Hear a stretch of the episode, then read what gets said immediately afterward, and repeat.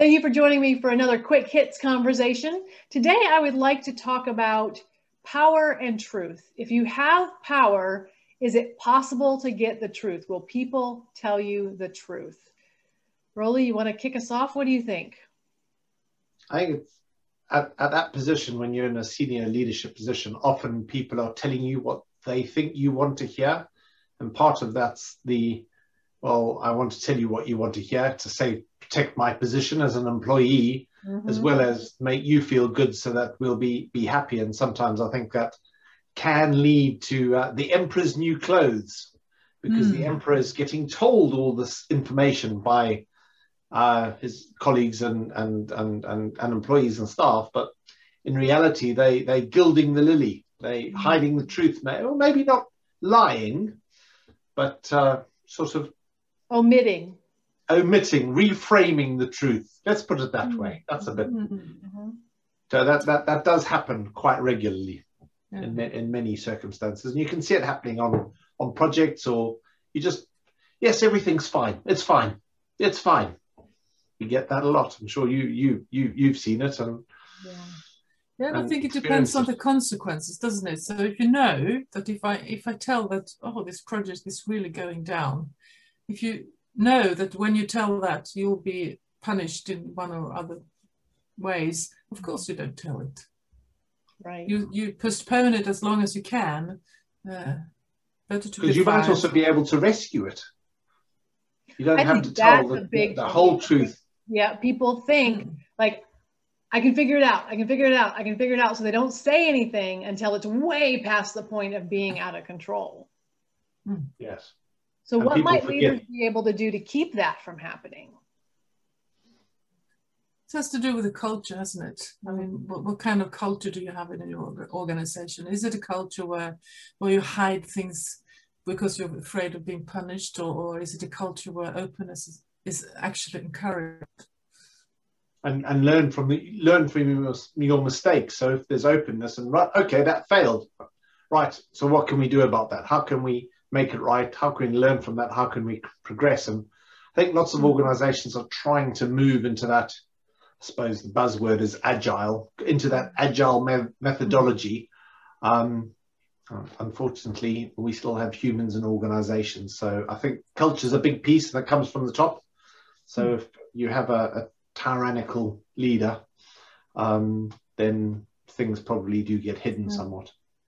Thinking of Ben Zander, the, the uh, conductor and, and organizational uh, consultant who taught that, hooray, I made a mistake. How interesting. Mm. In the orchestra or, or, and in the organization to, to sort of have it as a happy, happy thing ha happening, something, as you said, really, to learn from. Yes. Yeah. And I, I think that organizations don't do a good job of providing those learning opportunities. They expect it to be done correctly. And I feel like, at least in my experience, if there's anyone in the chain of command who is a shoot the messenger kind of person, you're going to have people hiding stuff because it's not safe. And so if you're at the top and there's someone in between you and the workers that is like that, you'll never get the truth. I don't feel like it'll ever come through. Hmm.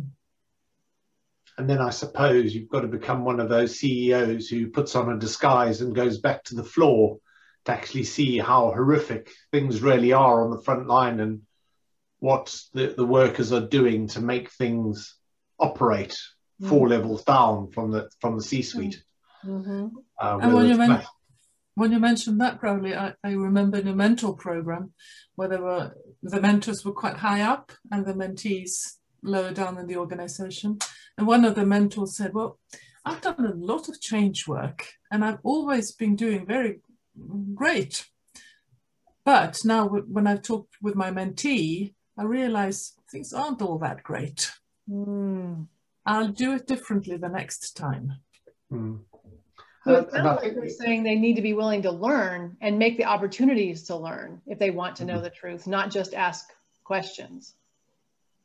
Yeah, yeah. and I think it's it's it's maybe maybe they are willing to learn, but they, as you said before, Robyn, they don't get the information. Mm-hmm. It's sifted through the, all the layers, and only the good news or part of the news are are actually reaching that person. Is it possible if, if you're, you know, an, an executive, you can't possibly get all the information. If you could, you wouldn't have all the people in your organization. That's the point of having those people in your organization. So how do you help people filter the right stuff, all of it, to you? Yeah.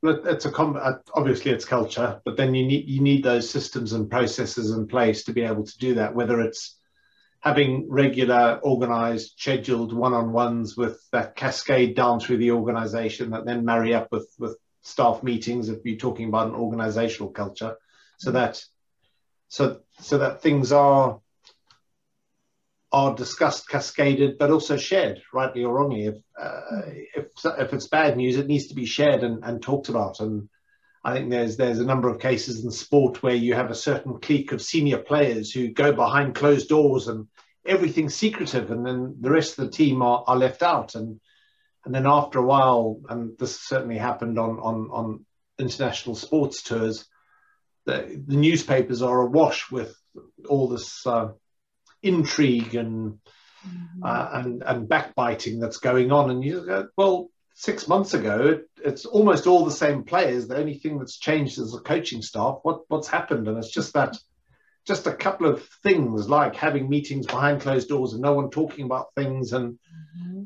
and sure in organizations you've got to have some of that secrecy because you might be going through a merger and that's the law or i don't know you might be in a spy agency but actually in reality how much stuff in our in our organizations really needs to be that secret and and actually everyone will find out and well and to that knows. point if information is used as power you're going to have a problem with people not sharing information so um, that that's something as a consultant that i've seen a lot is you know and I, I guess we should point out if you want someone to come in and help you learn bring in an outsider and have them learn the bottom and, and bring information around to the top. That helps too. But yeah, if information is being used as power, to your point, behind closed doors, everybody's secret, hush, hush, gossip is, is a powerful thing and it does not do good things for culture. Hmm. Right. And another question is how much does the top layer need to know? And how much can the, the lower, so to speak, level, levels handle by themselves? how much do they know and how do they have the authority what's been delegated to them and and do they back to the thing we were talking about at the very beginning do they have the power and the openness to be able to go say i know you delegated this to me i have no idea how to do it i need help before they get neck deep in it and it's a disaster hmm. and and having that autonomy to go and or either go and deliver and or go and, and raise their hands. And, and, and I think that comes again to some organizations where you go in there and you've got to get authorization to book a train ticket. And you go, well, if it was your own money, would you book that train ticket? Would you book first class? Would you book economy? And sometimes it's just treat it like it's your own money. And um, that's, that's, is it that Brazilian, there's a Brazilian organization like that. I forget who it was.